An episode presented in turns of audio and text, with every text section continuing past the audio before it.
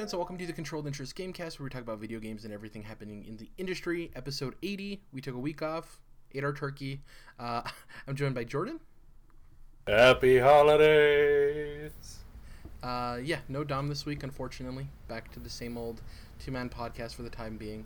Uh, hopefully, we'll have him back next week. I don't know when he'll be back, um, but, you know, two man podcast today. Traitor! uh, it's been a couple of weeks since we've actually been able to talk about what we've been playing, and I have a heavy list of stuff. Um, so I don't know where. I'll- I'll start at the, the easiest thing, the, the thing that I finished. Uh, I think it's the only thing on my list that I've actually quote unquote finished, which is Super Mario Odyssey. oh yeah, Mario time. I have 100% of that game. Uh, super great. Got all 999 moons. Well, technically 880, and you buy the uh, the other 119. Um, You fucking Ha- chill. had a blast with that game. Uh, I'm still going back and.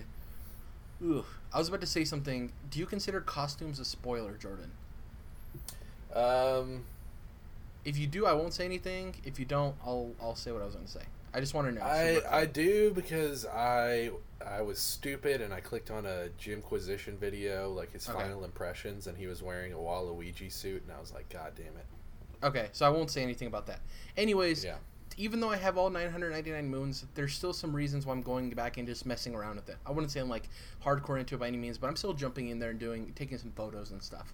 Um, yeah, com- completely done with that game. Uh, real quick, I don't want to go too long on it. As far as completing the game and 100%ing it, there's a neat little thing to getting everything and 100%ing it. This is like uh, all the purple coins, all the music notes, all the the um, captures, everything. I've done absolutely everything in this game. Um, there's there's some neat little things.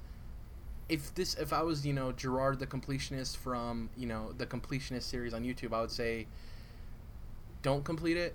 Um, if you're somebody that's on the edge, like I loved this game, so I was all in, right? Knowing that Nintendo has a track record of even when you 100% games, there's not always the greatest or grandest rewards, right? I kind of knew that going in.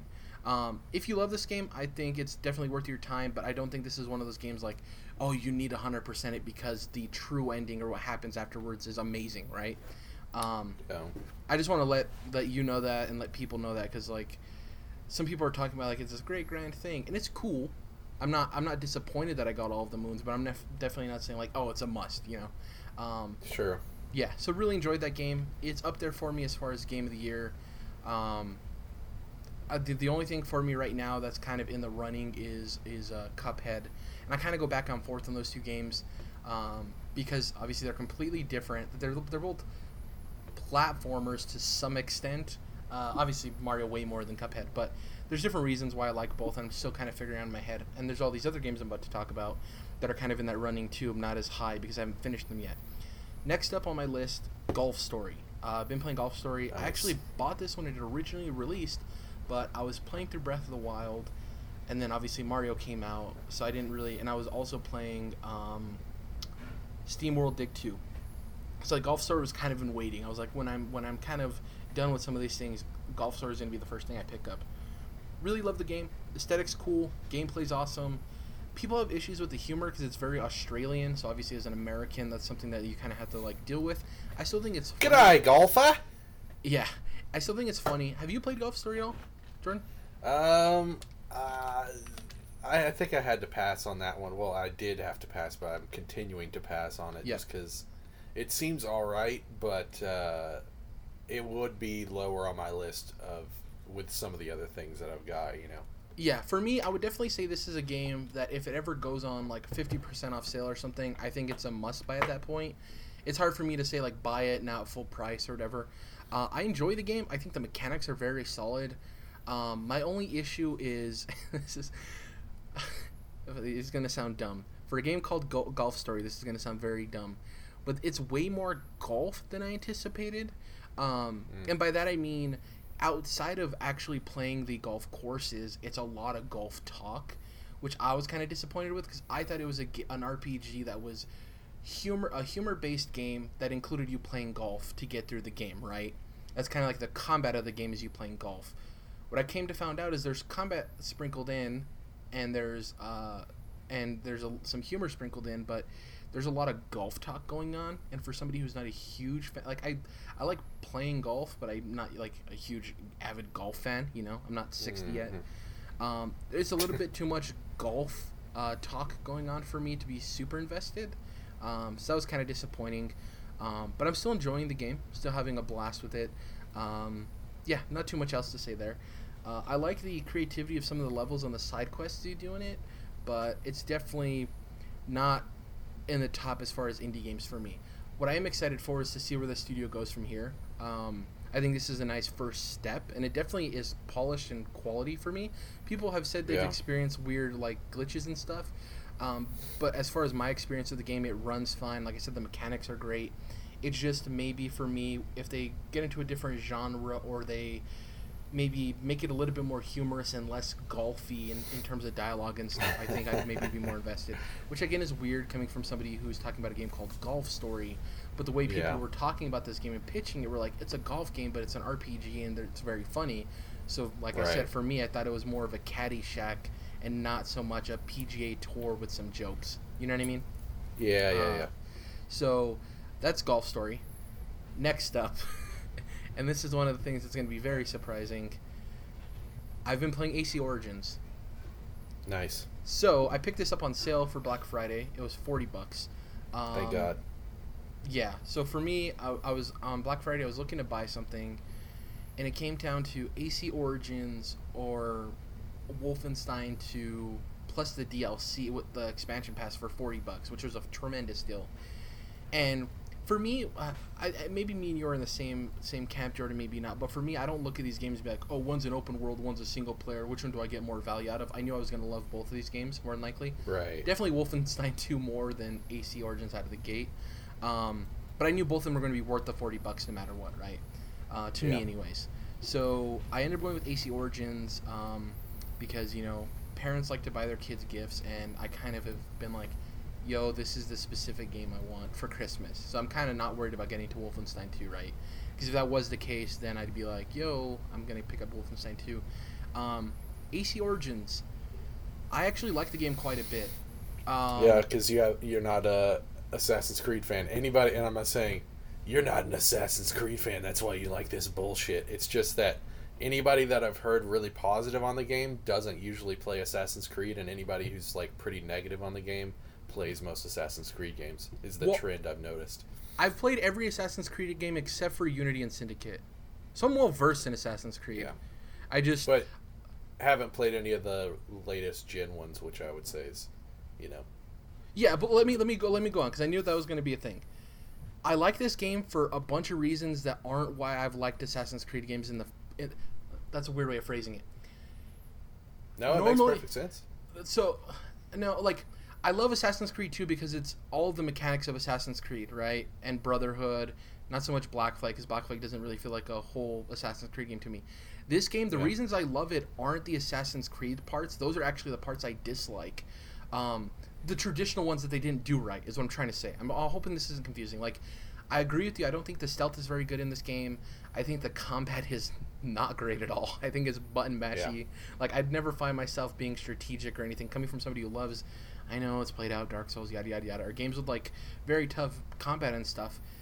Well, but like I said before, they're trying to copy like a Dark Souls, more Bloodborne, but it feels yeah. very FromSoftware what they're trying to do yeah. with combat.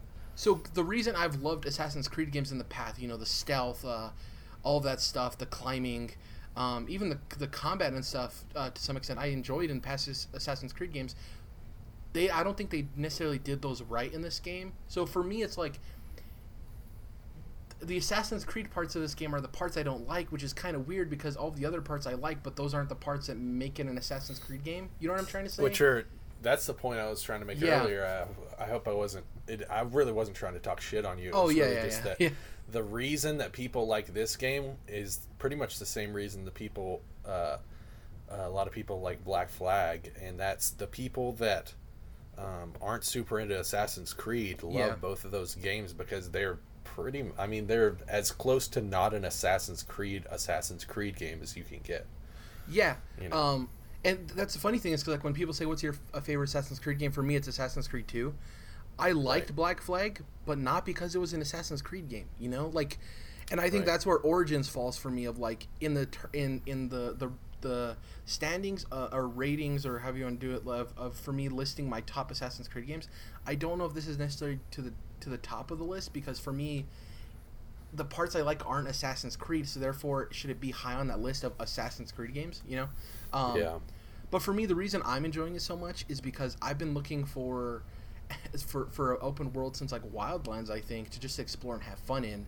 And I thought I was Mm. gonna get that with Breath of the Wild, and I just I didn't. Like I actually tweeted uh, about a week ago that I think I'm done with Breath of the Wild for a good portion of time. For like, I think I'm setting it down for a long while. I just I got like 20 plus hours into that game, and it that world just doesn't do anything for me. And it could Yeah. be partially because I'm not a huge Zelda guy. I mean, I love. But it's revolutionary, Jared.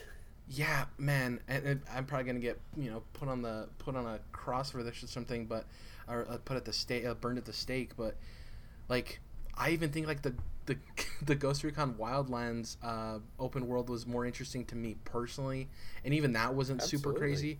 It's just like that. The I don't think the characters are very interesting for the most part. The world is kind of shallow. It just didn't do a lot for the me. weapon destruction. Yeah, I just we've talked about this uh, at a, a exhaustive rate, so I'm not going to go too much into that. But like, I'm loving Assassin's Creed Origins for the open world, and I do like the characters and stuff. But it's weird when you talk about like for this for like GOTY considerations or like how does this rank as far as your favorite Assassin's Creed game? And for me, it's like like I told you, it's it's hard for me to list it because all the reasons I love this game aren't Assassin's Creed related. They're Yeah. oh, uh, AAA, well polished, open world game. You know what I mean? It's not Which the it is. It's got a great open world. It's got a Yeah. great. Uh, uh, I mean, I don't know if I would say the story is great, but the characters, no characters. themselves Yeah, are I would say characters. Yeah, yeah. yeah. Um, yeah. So it's I'm ve- I'm very weird on it because if I'm basing it like if you're looking at it in a in the scope of a franchise, how does this compare to the other Assassin's Creed games? I would say like, well, I think it's kind of a step back personally. But in terms of a AAA release in 2017, I think it's solid and doing a good job for me. You know, it's a very Yeah. weird thing. Uh, I totally agree with you from terms of like being uh, somebody who loves Assassin's Creed. I would I I completely understand why you're indifferent on this game. You know. Um, next up, I played. I haven't finished yet, but I've played Doki Doki Literature Club, which this game Mm. is like kind of taking the the industry by storm right now. This is one of those gone home games of people are saying don't read up on it, just download the game and play it. Uh, this is definitely not in my wheelhouse of things I normally play. It's a uh, it looks like a text based dating sim on the outside. It's you know cute anime girls text you read, you're making decisions, yada yada yada. It looks very much like a game I wouldn't normally play. But whenever we're not on the podcast, you can't stop talking about anime tits, Jared. yeah, exactly. Um, yeah, so on the outside, this looks like a game that like, why would I play this? Um, so, I, it, you know, it comes in at the low, low price of free, which is a super easy get. Obviously, people were talking about this game. People I personally am interested in their opinion, especially like on indie or hidden games. Like uh, Miranda Sanchez from IGN has been talking about this, and um, uh, also Marty Sliva and a couple of other people that I'm I'm keen on their on their taste when it comes to like weird indie niche games, and it just kind of started uh, sparking like wildfire of people talking about like, no, this is like a hidden gem. It's one of those games that two to three hours in. I think even less that depends on your reading speed. Some people have said you can get to the twist of the game or where it opens up about two hours in. Some people will say like three to four. I think it just depends on your reading speed. Um, and it changes into a, a different game completely than you would expect. And I'm going to tell you this much I haven't gotten to the big twist yet of the game or where it opens up or whatever that happens to be. But I'm hooked on this game, Jordan. Uh, Nice. And I don't obviously I'm not into like text-based dating sims or whatever, but the characters I think are really interesting, and it's kind of one of those things like in any video game you kind of find the characters you gel with the most right off the bat, and there's these sprinklings of where I feel the game's going to get. Without spoiling anything, from what I've seen so far, it seems like this game dives deep into mental health, uh, mental health and mental illness, and it does that in a very interesting way of giving you something that gamers are are used to seeing and then folding back those layers slowly and you start Yeah. being like, "Whoa, there's something going on here." It's like, "Oh, hey, how's it going? Let's hang out at this club after school." And then it's like, then you start talking to them, and it starts like, instead of like in a normal dating sim or games in general, where of this caliber, where it's like positive, positive, positive, or you kind of know where everything's going. This one is slowly peeling back like these more insidious, like dark tones. Very Yeah. interesting. I don't know. People are saying that it should be in GOTY consideration, or at least in Indie Game of the Year consideration. I have no idea yet. I'm only, I think, like one and a half hours in. Um, but it's very interesting, and I'll say that much about it. It has my interest.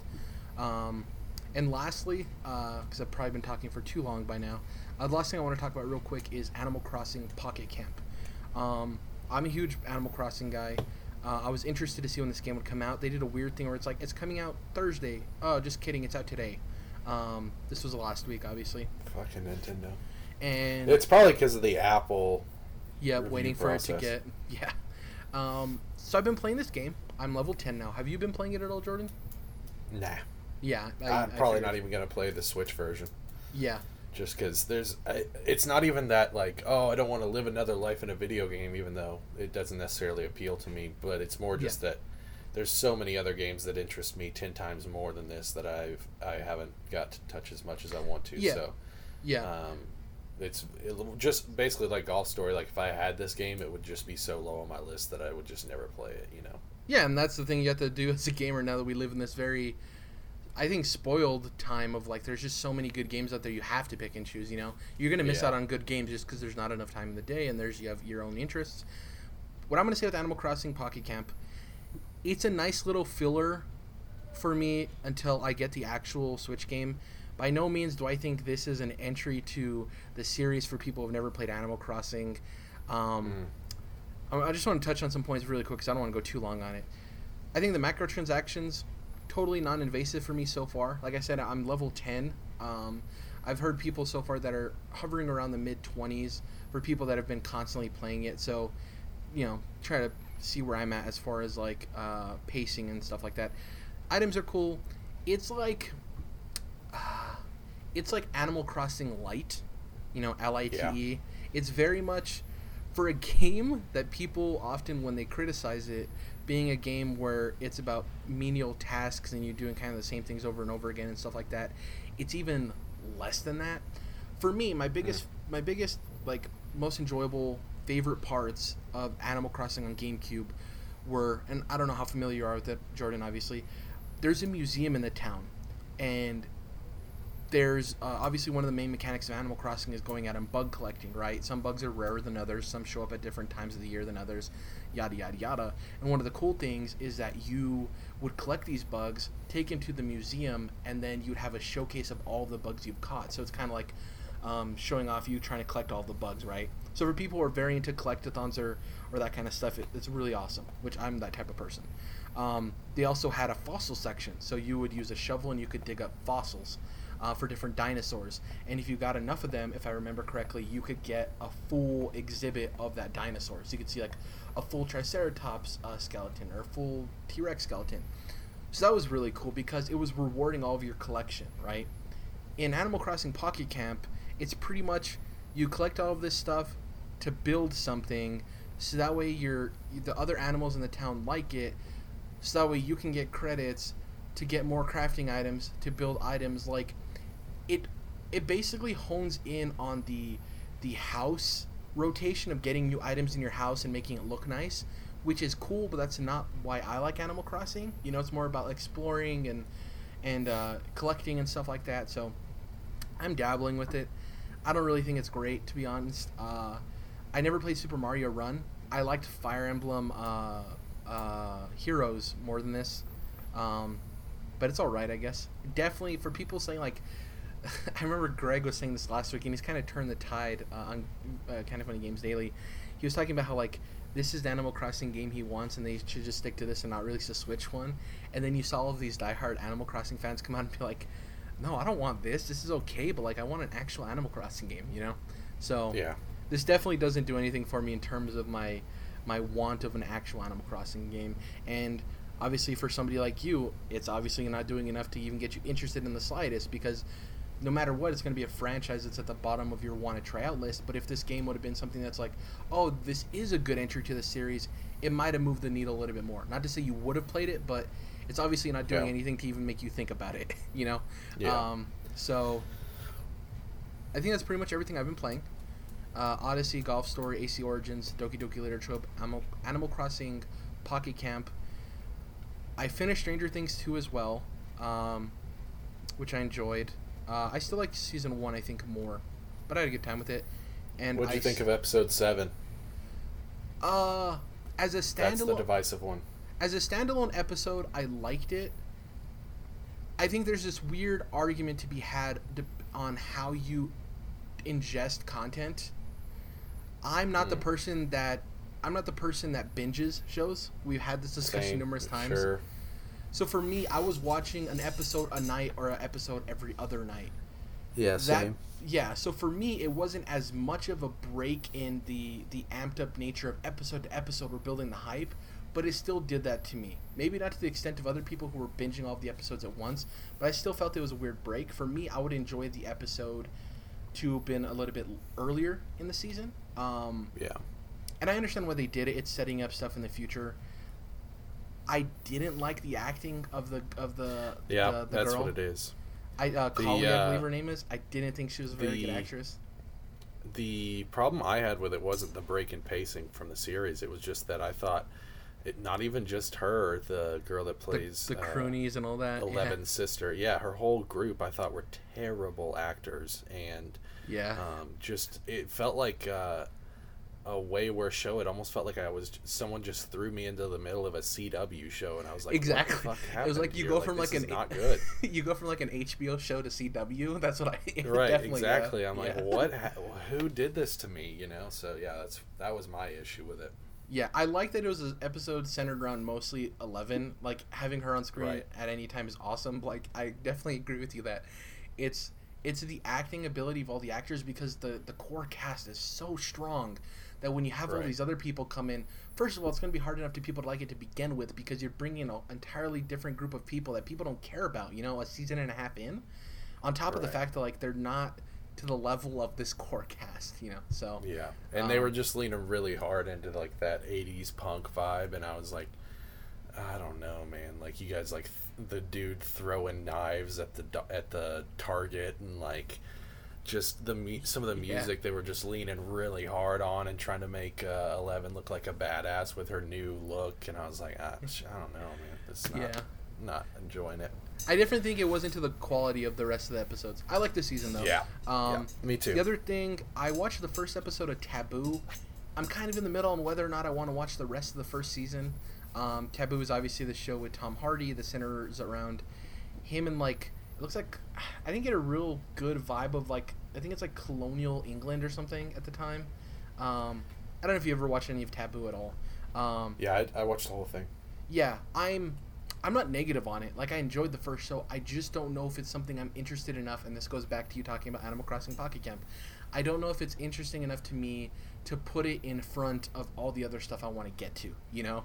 Yeah. I don't know if it like I I would not recommend you go forward with it. I think that's exactly how I felt about it, and I Yeah. felt that way about the entire series once I was finished. Like it's good, but it's not great and it's not bad. So I it's and it's not even mediocre. It's just very middle of the road, Yeah. and I think there's just way better shows out there to be watching right now. Um, and I was really surprised. I thought it was a mini series, and then they talked. They announced season two, and I was Yeah. like, that that doesn't make really any sense. So yeah, I I would say just just move on because and especially f- knowing your tastes, I don't think you're gonna be jiving with it, with it real hard. Yeah, and I, I like the characters and stuff. It was interesting to see uh I forget the character's name from Game of Thrones, but obviously Rob Stark's wife in it. Right. She's the sister. Um it, it's Way very in- skinnier. Yeah, yeah. Uh, it's a very interesting show. I, I like the characters. Man, speaking of Game of Thrones, when he when he goes and he talks to like the higher ups in that one building, there's like three or Mm. four actors in there. There's like the dude that's in Harry Potter as one of the professors. There's Yeah. uh, the High Sparrow, uh, and a couple of other people. I can't remember off the top of my head, but like I was like, oh, yep, a lot of British actors. Okay, you know. Yeah, yeah. Um, yeah, that's pretty much it. I don't know if we recorded bef- after we've watched Justice League or after Justice League came out. Um, I don't think so. yeah, I I like the movie. I don't want to get into it because I've already been talking for like way too long. Um, I liked it. I yeah, that's pretty much it. I wouldn't say it's fantastic or anything, but I liked it. Uh, yeah, definitely a big mess for me. Pretty disappointing. I thought that, um, you know, my thing with the DC universe at this point is just we deserve better. You know, whether you're a DC fan or not, uh, but especially the DC fans, we fucking deserve better. And it's just sad that we're not getting it. It's sad that, um, that these movies are just so messy and so mediocre at the end of the day. Even if you enjoy them, that you just can't make a proper argument for them being really good movies, especially no. great movies. So, yeah, um, and my biggest thing is like, Zack Snyder's a decent director. He's had some movies that I really like that he directed. But please, for the love of God, Warner Brothers, stop letting him write these movies. He is a bad writer. He is a really bad writer. Yeah. He has no business being in the writer's room. So just please stop, you know? yeah. My my thing real quick because I want to get to everything you've been playing. Um, I think yeah, the writing wasn't great in this movie. I also think a lot of the lines we came to find out that Joss Whedon wrote weren't necessarily good either. Like people are saying like, oh yeah, t- you know, turn over everything to Joss Whedon. I don't even think Joss Whedon's really the answer to be quite honest with you. Yeah. Um, I well, don't the think Flash humor I thought was really forced. You know, just like really cramming that down your throat, and I didn't necessarily think very much of any of it was funny. So Yeah. Um, and the, the other thing I want to say, and this is just my personal opinion, obviously, I think there was a lot of issues people could have with the movie. The one thing I think w- that was vastly overblown, I understand having criticism for it, but the thing that I think people just punched into the ground way too hard because I don't think it was that bad, was the whole CG lip thing. Like I think I it.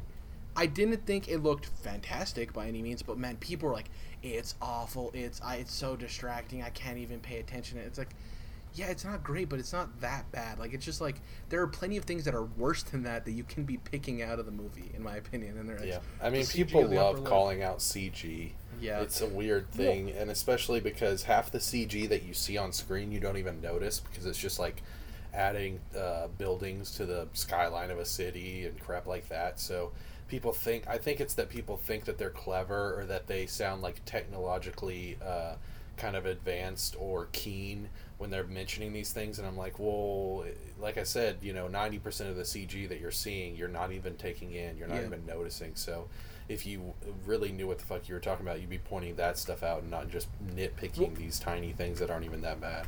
Speaking of, I don't want to get into this fully either, but the the one thing that goes off of that is the Infinity War trailer came out, and Didn't watch uh, it. yeah, No trailers. good call. Uh, the one thing with that is that uh, I'm not going to spoil anything for you. Thanos is in the trailer. I don't think that's a spoiler. Obviously, the movie's revolved Nah. around Thanos. Um, he he's shown right. I'm trying. I'm not. I'm not going to spoil anything for you. He's shown in the trailer, and the big gripe people have is like, I'm tired of these like all CG villains or whatever. Jordan, Thanos' CG looks so good. Like Yeah. in comparison to everything in Justice League and everything, To Steppenwolf, who looks garbage, like Dude. garbage. Steppenwolf. Thanos looks so good, Jordan. I cannot Yeah. tell you how good he looks. And people are he like, looks good in like Guardians One. You know, Yeah. he, he's been looking good. And it's just like they're like, oh, a whole CG villain. This is this is terrible. Why can't we have actual Josh Brolin? Because he's playing Thanos. You know how dumb it would look if actual Josh Brolin was playing Thanos. Like he he's would getting look like uh, um, Isaac, Oscar Isaac in X-Men Apocalypse. Apocalypse. Yeah, and that's the thing is that they go they try to go a little bit more practical in it. The internet explodes and says Apocalypse looks ugly, it looks awful. Then they go all CG, and people are like, "Oh, this is disgusting." Anyways, Thanos looks incredible as far as CG. Like, obviously, this is a big thing for Marvel, and they're putting all of their money into this basket because it's a culmination of 18 years or 10 years, 18 movies. Sorry, uh, so far, anyways, uh, without Black Panther. Um, looks fantastic. So I was just like, "That's dumb." People are complaining about that. Well, you were talking about being spoiled with the amount of awesome games we have. People are obviously extremely spoiled when it comes to CG. So Oh yeah, this doesn't look as good as my brother's that he can do in community college. Uh, yeah, uh, my brother knows Adobe After Effects. exactly. Uh, I went for a very long time, uh, but I want to hear from you what you've been playing.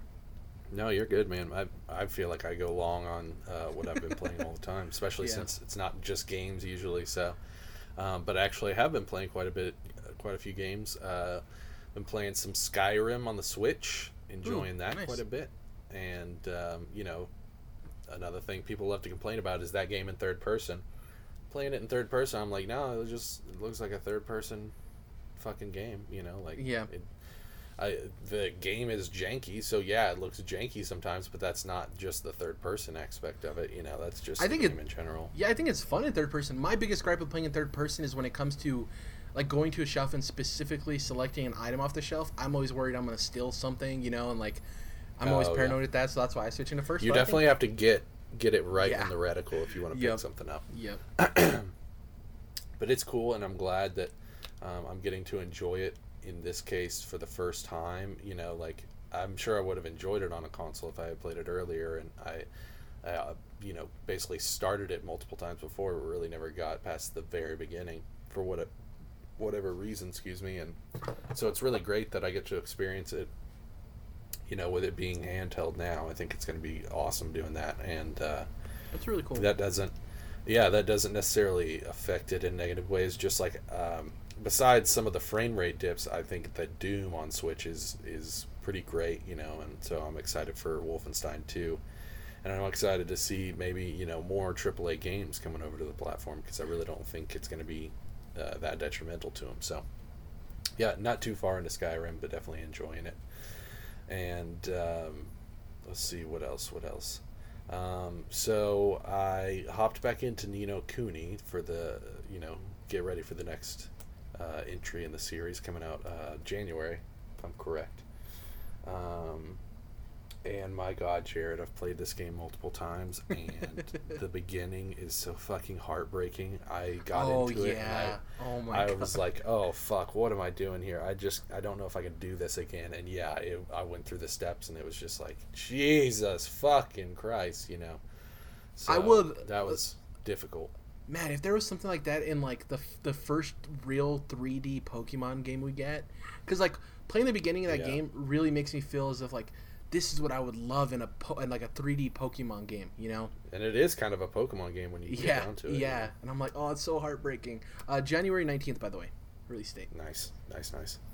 So yeah, really excited about the second one, and uh, you know, just want to sh- give a shout out to the fact that this is a Studio Ghibli animated, uh, you know, full fledged RPG, JRPG we're looking at here. Like, that's just incredible. You know that the, one of the best anime studios in the world did a JRPG. You know. Um, it's almost like you know, and I I don't really necessarily agree when people say, "Oh, Ghibli is like Pi- the Pixar of Japan," but it would be like if Pixar teamed up with uh, you know a great American studio and decided to do like a Western RPG. You know, Yeah. um, that would be fucking insane. So I'm just I'm still in awe of the fact that it even exists.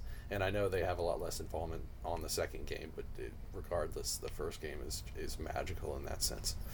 Um, so and yeah, I'm really enjoying it just because it's such a great game and, and really underrated. You know, I'm really glad I got a sequel because not enough people played this game on PS3, um, especially since it came out at a time when people probably actually did have PlayStation 3s uh, when they were down in price. So And this um, game goes on I sale hope- a lot. Like I bought I bought it on sale Yeah. for I think it was during the summer sale for PlayStation. Um, I don't even have uh, I don't even couldn't even remember my PlayStation account. I went through the effort of creating a new PlayStation account so I could buy this game on sale. That's how much I wanted to own it and play. And it's a shame I haven't got back to it. We talked about there's so much stuff going on. I want to get back to it. Sure. I love the opening Sure. of that game. Oh Yeah, yeah. very very cool. Um, I would almost advise just like however far you got in the game, just pick up from there because you don't want to have yeah. to experience. I don't want to cry again. Yeah. Yeah, exactly. Just read read the story summary if you need to get caught back up or something. But um, anyways, um, I started to play. I was wanting to play at one of the Tales games.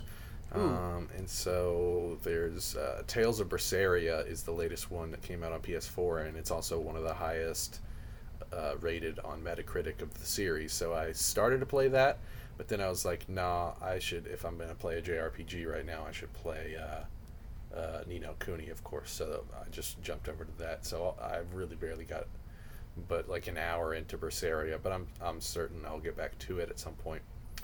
Um, and then The funny I thing about also the st- real sorry to interrupt you. The funny thing about the Tales games that you just reminded me.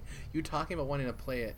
Um, I have a friend who loves the Tales series, and Nice. uh, what's the name of the band that sings Bat Country? They're known for a bunch of other songs. It's just a song I know from them. is it Avenged Sevenfold? Avenged Sevenfold. He's a huge Yeah. Avenged Sevenfold fan, right? He told me that he Peanut butter to- and jelly. uh, he used to yeah exactly he used to listen to avenged sevenfold nonstop with their albums or whatever listen to it while grinding in Tales games and i thought that was such Yeah. an odd combination Peanut butter and jelly. exactly sorry it was just a weird tangent but like it reminded me of like They're very weird- like cutesy Japanese Yeah. fantasy games. You know, it's that's funny as hell. Yeah. um, I mean, not that they they deal with some serious stuff and they get dark, especially It's just Berseria odd pairing. But yeah but yeah, very very different, very It's like- colorful games. it's like uh, it's like for, if I came on the podcast, I was like, yeah, you know, I was really grinding through some moons on Mario Odyssey, and I was listening to some like Mastodon, you know, you know, some like hard Yeah, metal exactly. band. I'm like, yeah, it's funny. It's Sorry. time to jump up in the air. um, and then I also started because I've never like really played all the way through Mario sixty four, okay. and so you know with with Odyssey coming out and giving me the, kind of that itch, um, I wanted to play that, so I was gonna play it on my 3DS, and. Uh, then I realized once I jumped into the game that on Mario 64 DS, you start as Yoshi. Yeah. You don't start as Mario. I was like, what the fuck is this bullshit? You know, like, I get that you want to add characters in the game, but basically just make it so that I can choose to play. You know, once I unlock Yoshi and Wario and Luigi, let me play, choose to play with them, but don't like force me into it from the start. You know, Yeah. because they control very differently. It's not just a skin. You know. Yep. Um, and so I, I had to put that down just because it left such a bad taste in my mouth. I might get back to it, but I couldn't, you know, I just couldn't like get into it at that moment. So, um, and then also, kind of a side note, I had to send my 3DS to Nintendo. Oh, Uh, damn. It was within it was in within warranty, but basically what happened is um, spilled know, gravy the on it. Sorry. exactly. I just vomited uh, when I realized I wasn't playing as Mario. Um, when I when you open your clamshell on your DSs, um, you know they click into place, Yeah. And then once they click into place, like they're set at that place, that that uh, angle or whatever.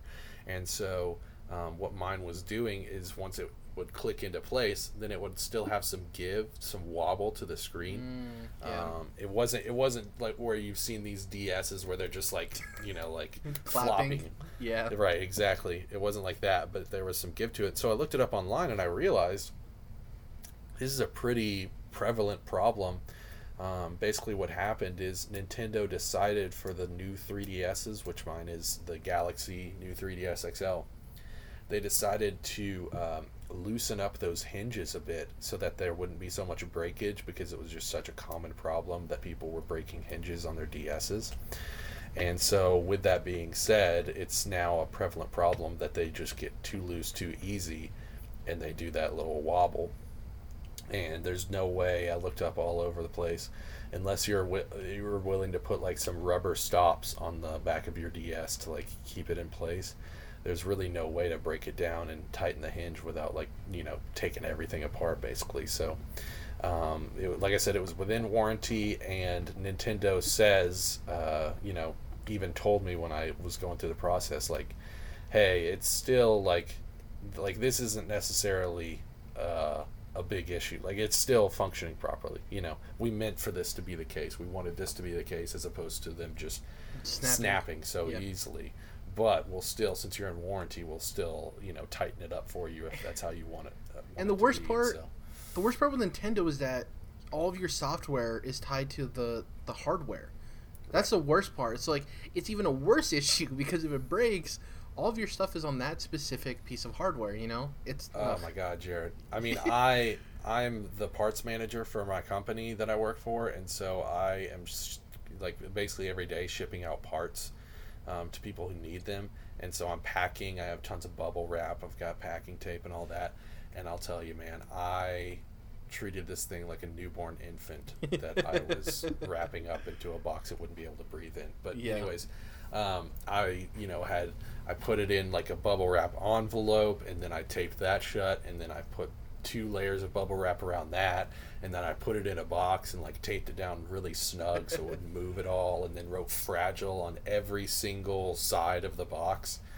Um, so I yeah, like you said, since I'm sending my system off and I don't have cloud saves or anything like that, I'm so afraid that somebody at FedEx is just going to accidentally stomp on it, or some dude at Nintendo is going to spill gravy on it or something like that, and they're just going to be like, "Sorry, we're sending you a new system. Here you go." Um, you know, so I'm worried. I'm very worried about that, but uh, you know, I'm hoping it's just a quick fix. Um, I've I've anecdotally heard that it can get done pretty quickly.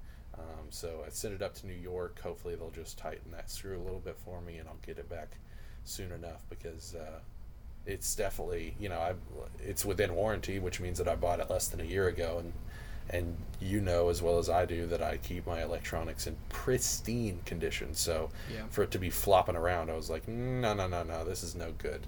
Um, so hopefully that'll get uh, fixed and, and I'll be good pretty quick. But yeah, that was uh, a little little ordeal I had to deal with. So um, as far as stuff I watched, let me think here. Um, I think I don't think I mentioned this uh, since we've had a couple week break, but I watched um, a couple cool movies. I watched uh, uh, Atomic Blonde. You know, people bill it as being the uh, female John Wick, and um, that's true in, in the sense of the action, even though there's less uh, constant action throughout the movie. But it ha- it's got a way better story. It's got a way more intriguing story, something that you can really follow a lot better, and that isn't just like paper thin. So I really enjoyed that aspect of it. Um, and then um, I also watched a movie called Super Dark Times, uh, which is this little indie film.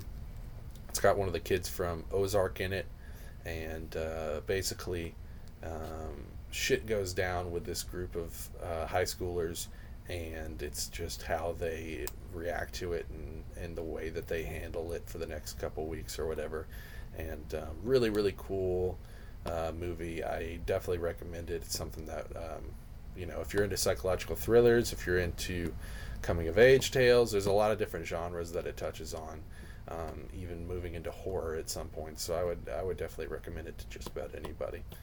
Um, and I think that was about it as far as uh, stuff I've been watching. So yeah, You were saying uh, with Atomic Blonde, uh, I I want to watch it. It's on my list with like John Wick. I've never seen John Wick. oh Um, gosh, I love John Wick. Yeah, and I'm not an action movie fan, uh, but those two movies like get such high praise that I'm they're on my list of things I need to get to. Yeah, definitely Um, worth it. I think you would really like Super Dark Times. That's the one you said with the kid from Ozark, right? Yeah, the Yeah. Uh, older brother of the like redneck family that Jason Bateman deals with. That's the other another show I need to get to is Ozark. So many things. Oh, I thought you would watch that. I guess Dom recommended No. it, and um, yeah, uh, dude, like you were talking about teetering on Taboo. Fucking get to Ar- Ozark for sure. Yeah. Fuck Taboo. okay. Um. screw you, Taboo. Uh, yeah. It wasn't that. Isn't that a board game? I think Taboo's a board game, isn't it? Um, Is it one of those, uh, tangent. I, I think it's like the, Pictionary like- or something.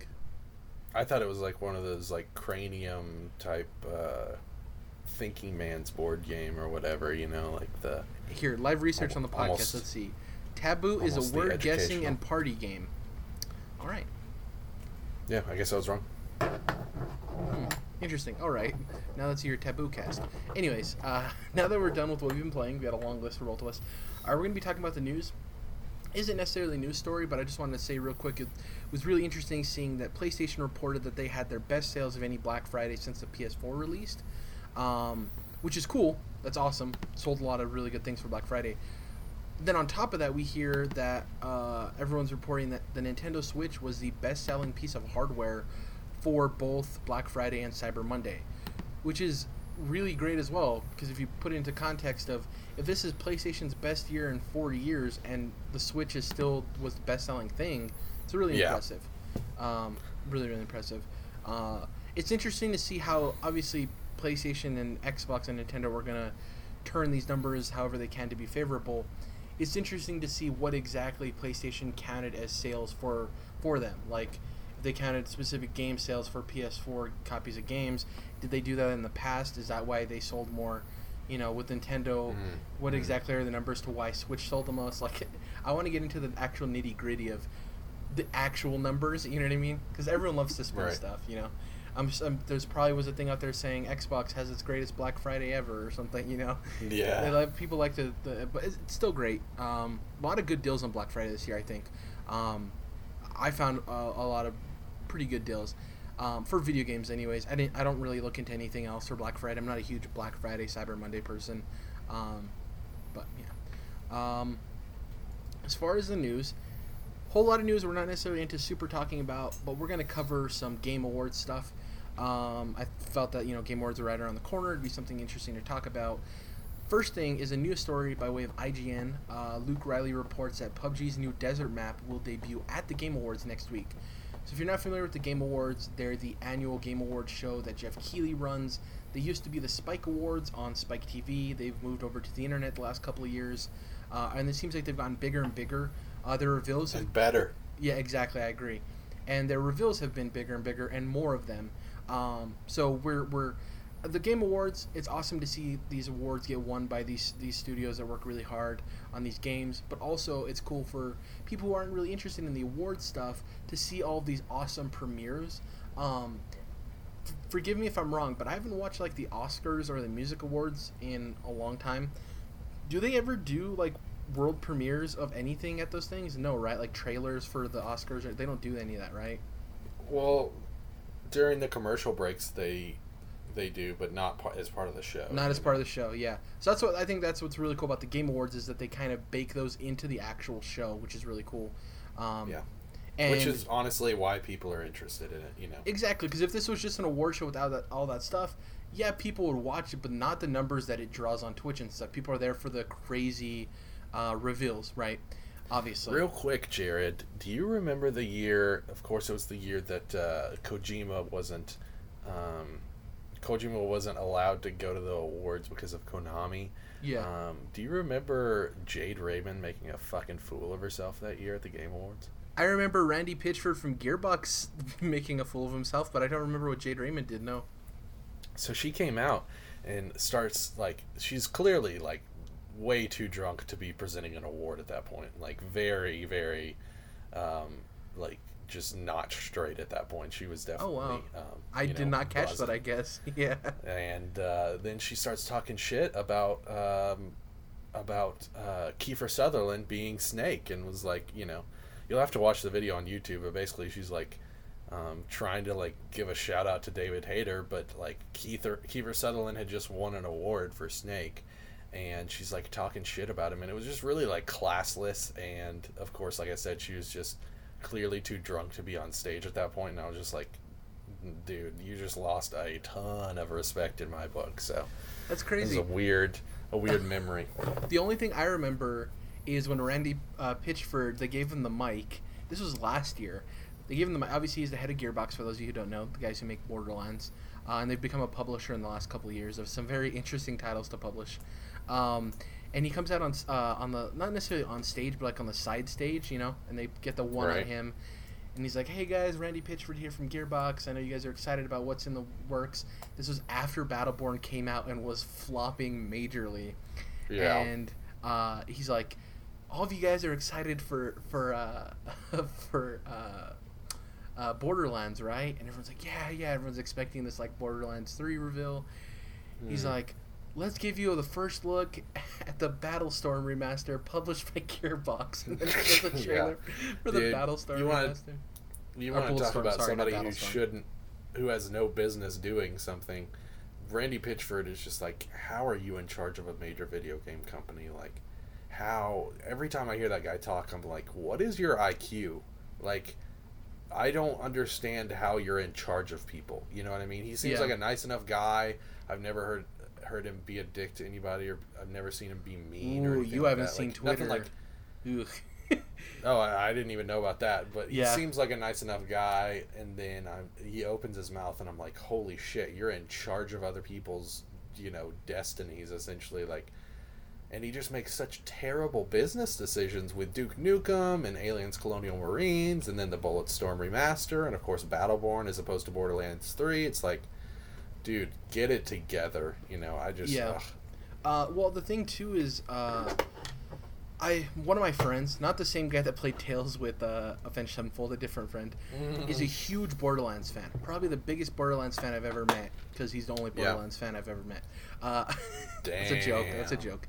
Um, I'm not a huge fan of Borderlands. It's one of those games that I like to joke about, but it's not. It's not mean or anything. I'm not trying to be like spiteful or angry. It's just a funny joke I like to have with him, right? Because he likes Borderlands so Yeah. much. Just a joke and I started talking to him recently about like you realize that like Borderlands 3 is probably going to have microtransactions, right? And he's like, I don't know about that. I'm like, dude, it's a game where you acquire guns for a studio and a publisher that hasn't made great decisions recently that needs a little bit of influx of cash. And then recently Yeah. with the Battlefront 2 stuff, he's like, oh yeah, they definitely are probably going to pull them out now. It's like, maybe not pull them out, but I, I would almost guarantee you that that game's going to have loot crates or boxes or something, you know? yeah. Uh, that something game is of that practically nature. made made for that type of stuff. you know? Exactly. So Um, but anyways, with Randy Pitchford, he had that whole squabble with the journalist where the journalist is like, "I'm hearing reports. It might have been Jason Schreier, maybe not. Uh, so I'm not sure about that.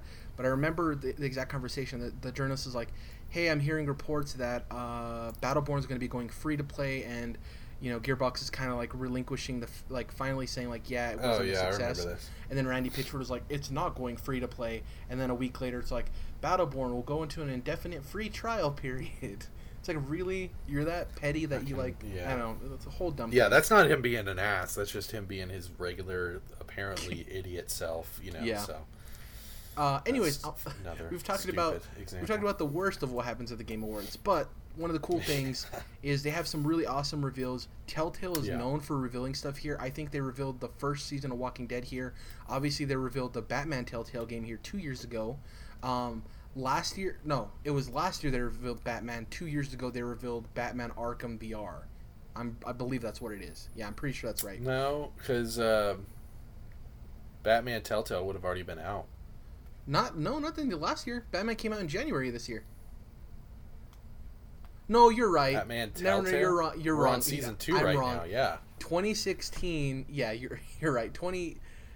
Everything move it back a year.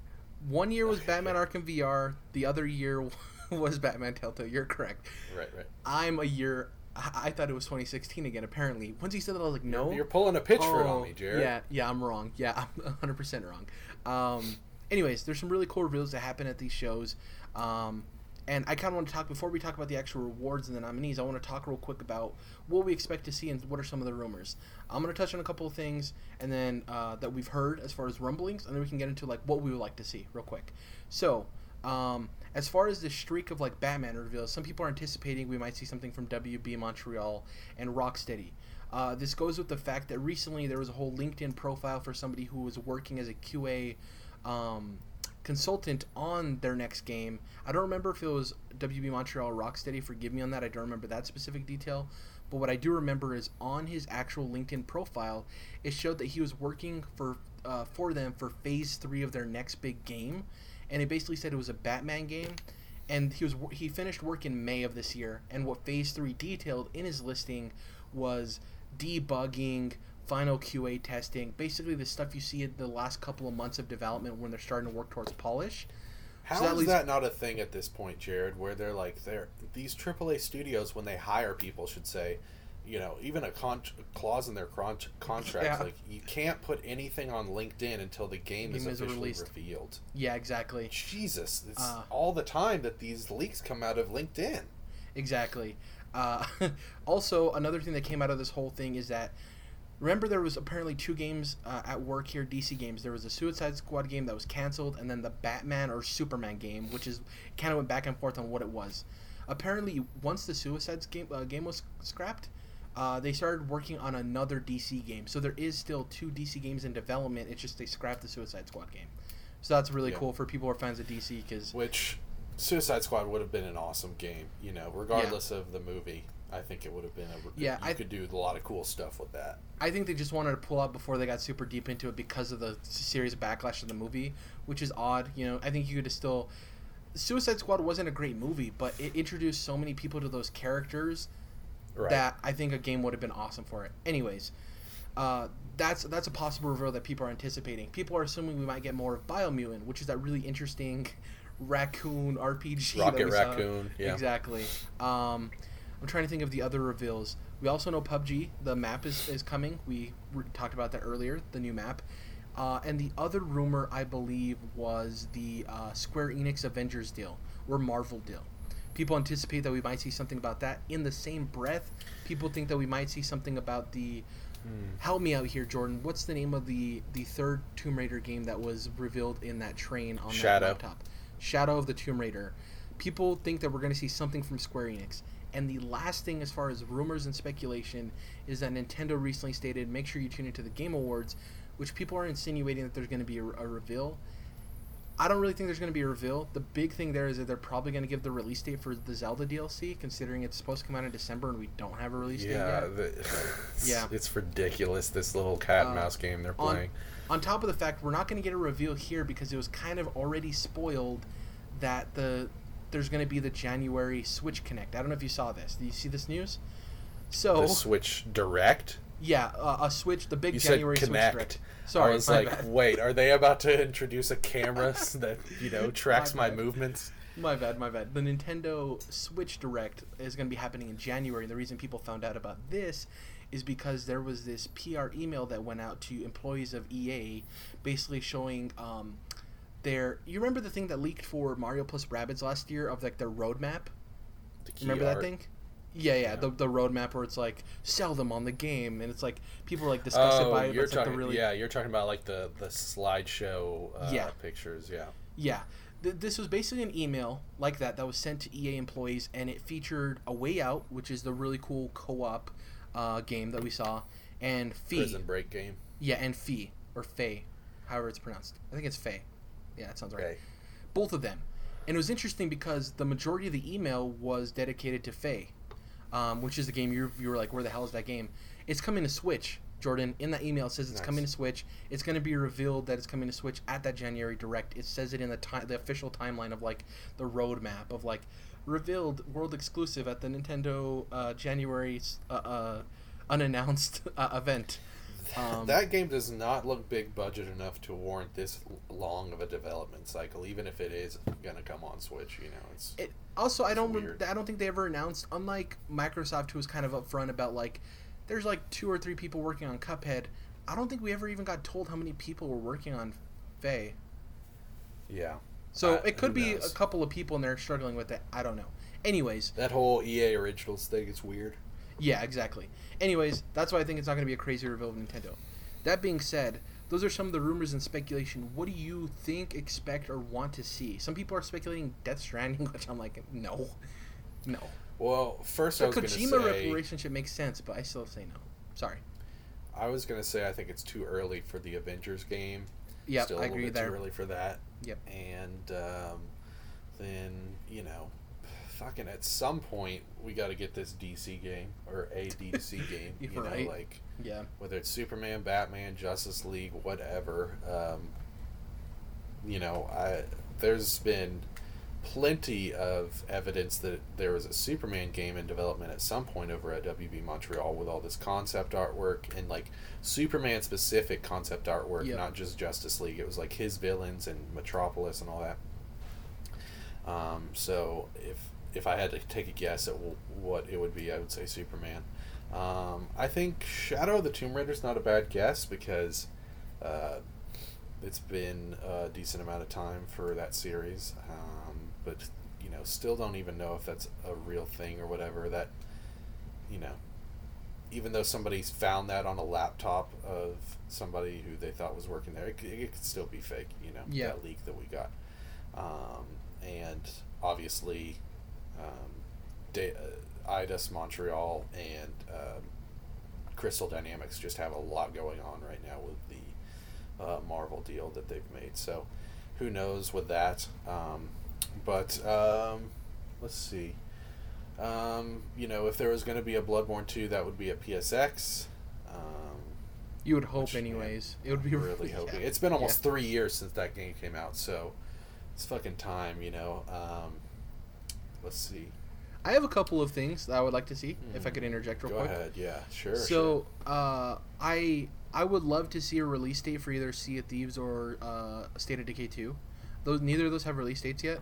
Um, obviously. Xbox doesn't have a PSX, so this is their last chance before Yeah. the year to strike down um, some Yeah. release dates.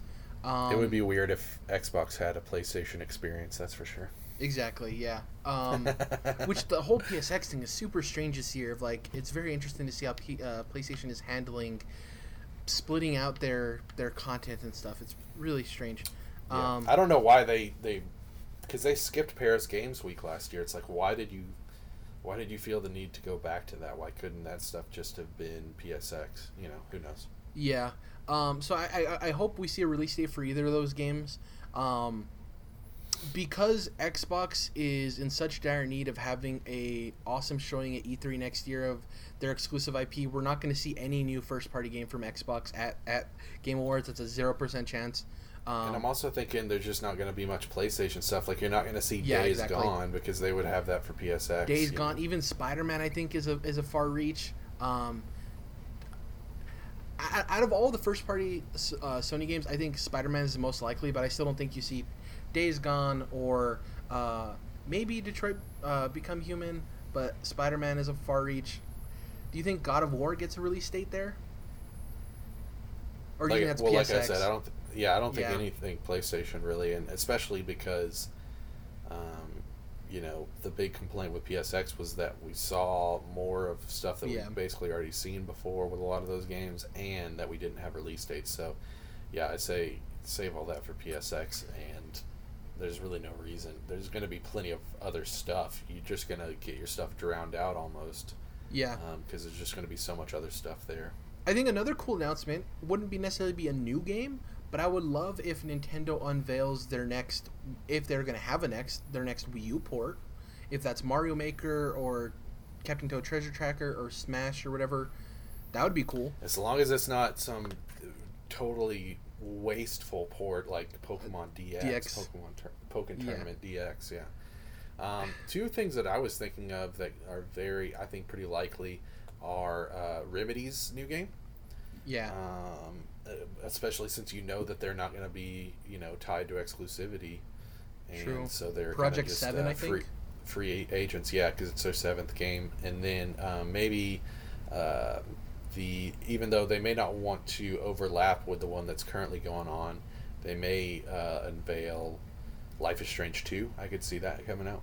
ooh, Um, yeah, but they don't have episode three or the bonus max episode of Before the Storm out yet, so who knows? yeah. Um, I, I would love to see something more for Metro Exodus, but that might be something where Microsoft's like, no, we want we want you to go big at uh, at E3 next year because obviously Yeah. they started their show. Um, right. Man, there was something else you brought up that clicked for me, and I can't remember what it was as far as game reveals. I completely lost. What was the first thing you said?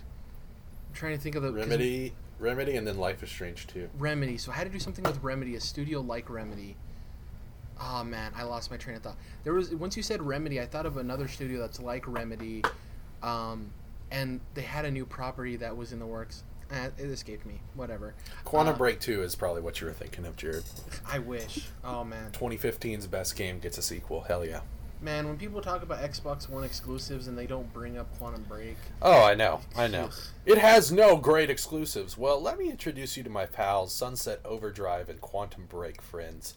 yeah, like, and people talk about like, go had the weird TV thing. It's like, well, did you even play the game? Like, you can Yeah. sit there and You don't need that- to.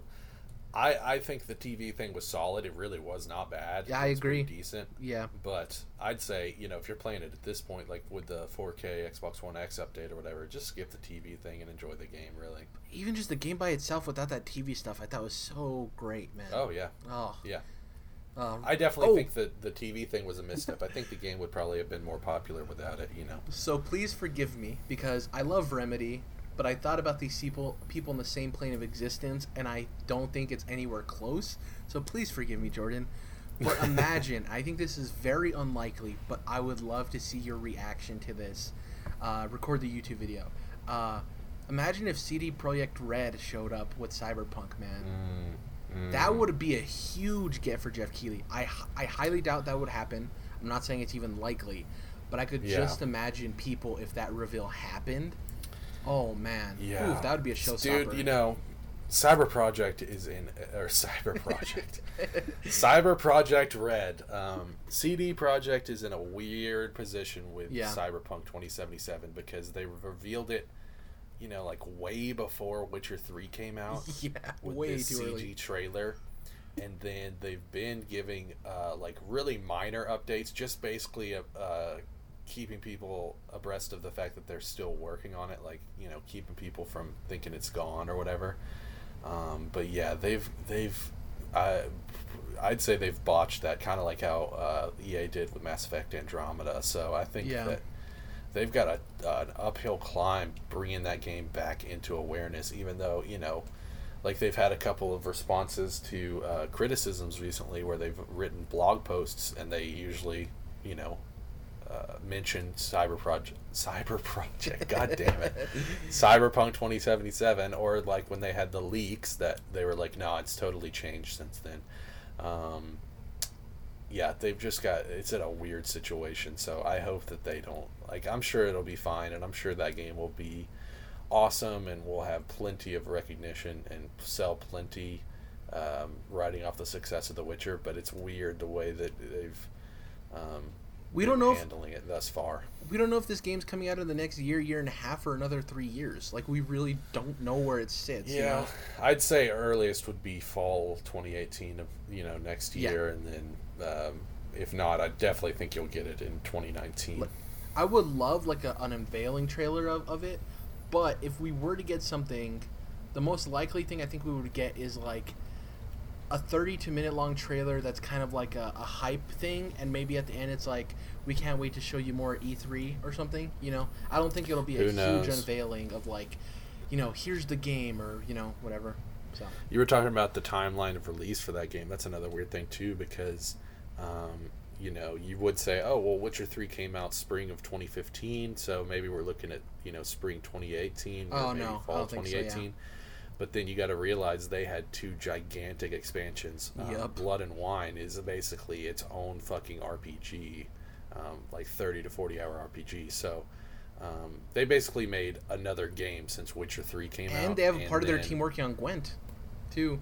Which is gonna be and they have a whole team, other but, game yeah. coming out, which is Gwent. I'm sure it's not a huge part of their team, but they are still not like part of the reason that they've got some criticism recently was because they were just trying to uh, upscale their studio so quickly that some things seem to fall to the wayside. So, um, and that's not even to mention the fact that they, when PS4 Pro came out, they're like, yeah, we're not doing a patch for Witcher 3 just because we want to spend as much time as we can right now and manpower on Cyberpunk, not Project.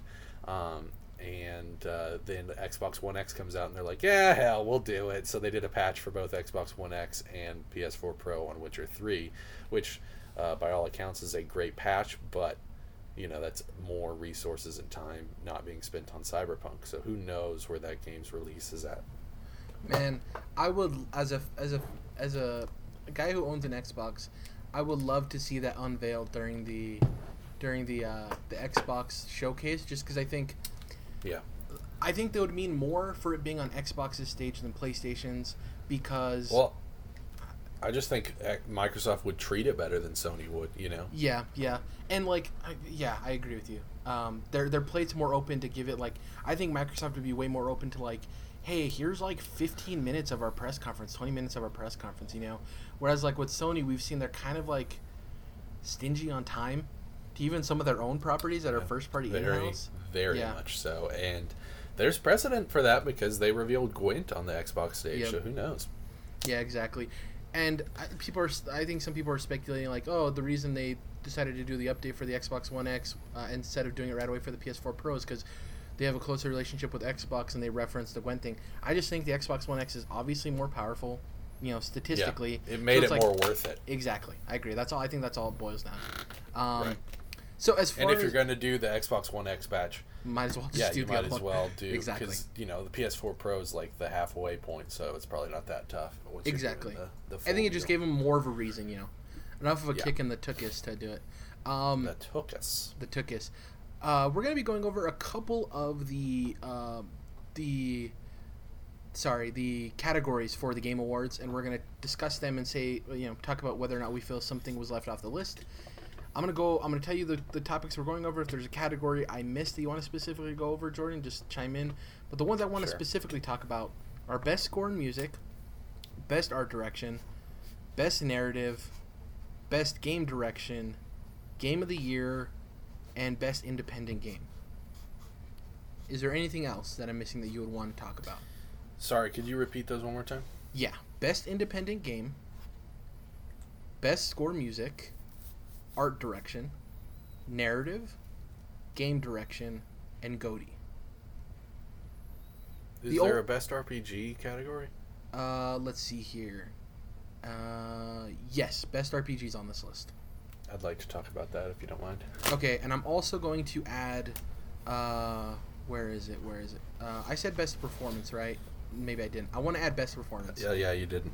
Okay, I want to I want to talk about best performance too, um, because on this list, I, I it's it's very interesting. Um, so I want to talk about that as well. We'll start at the bottom though, which is best role playing game.